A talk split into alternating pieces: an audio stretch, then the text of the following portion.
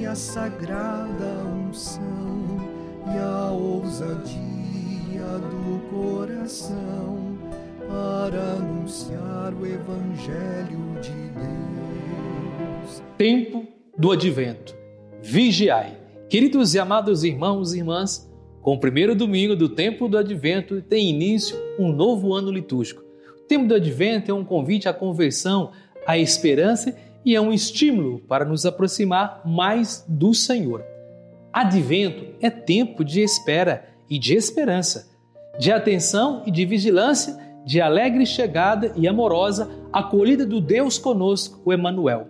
Advento é um tempo forte de esperança pelo nascimento do Messias que já veio há dois mil anos, que vem vindo historicamente e que virá no final dos tempos.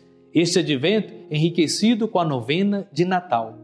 A primeira leitura do livro do profeta Isaías é um apelo dramático a Deus que é Pai e Redentor, no sentido de vir mais uma vez ao encontro de Israel para o libertar do pecado, para recriar um povo de coração novo. O profeta está absolutamente convicto de que a essência de Deus é amor e misericórdia. E esses atributos de Deus são garantia de sua intervenção salvadora em cada passo da caminhada histórica do povo de Deus. A segunda leitura da primeira carta de São Paulo aos Coríntios mostra como Deus se faz presente na história e na vida de uma comunidade dos fiéis, através dos dons e carisma que gratuitamente derrama sobre o seu povo.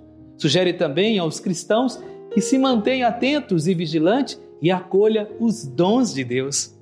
O Evangelho de Marcos convida os discípulos a enfrentar a história com coragem, determinação e esperança, animados pela certeza de que o Senhor vem, propõe que esse tempo de espera seja um tempo de vigilância, isto é, um tempo de compromisso ativo, efetivo com a construção do reino dos céus.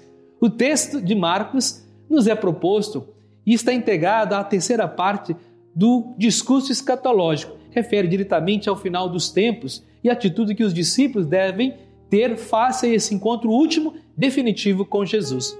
Seu objetivo não é transmitir informação objetiva acerca do como e do quando, mas formar os discípulos e torná-los capazes de enfrentar a história com determinação, coragem e esperança. Jesus começa contando uma parábola. A parábola do homem que partiu em viagem, distribuiu tarefa aos seus servos, mandou ao porteiro que vigiasse. E termina com uma exortação uma admoestação aos discípulos acerca da atitude correta para esperar o Senhor. Primitivamente, a parábola contada por Jesus seria dirigida aos discípulos e teria como objetivo recordar-lhes o dever de guardar e fazer frutificar os tesouros desse reino que Jesus lhes confiou antes de partir para o Pai. O dono da casa da parábola, evidentemente, Jesus, ao deixar este mundo para voltar para junto do Pai ele confiou aos discípulos a tarefa de construir o reino de Deus. Quem é o porteiro? Com uma tarefa especial de vigilância. Na perspectiva de Marcos, o porteiro será todo aquele que tem uma responsabilidade especial na coordenação, na animação da comunidade. A sua missão é impedir que a comunidade seja invadida por valores estranhos ao Evangelho e à dinâmica do reino. A figura do porteiro adequa-se especialmente aos responsáveis da igreja, a quem foi confiada a missão da vigilância e da animação da comunidade.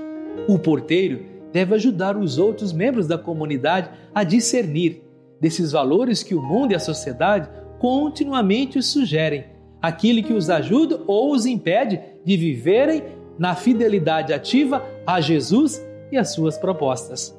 Todos, porteiro e demais servos e servas do Senhor devem estar ativos e vigilantes. A palavra-chave do Evangelho desse dia é esta: vigilância. Vigiai sempre.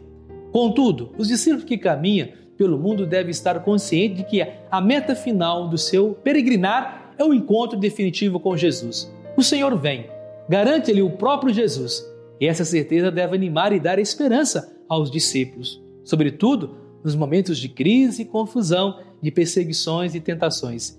Mesmo que tudo pareça ruim à sua volta, eles são chamados a não perder a esperança e ver, para além das estruturas velhas que vão caindo, a realidade do mundo novo que nasce pelo poder e ação de Deus.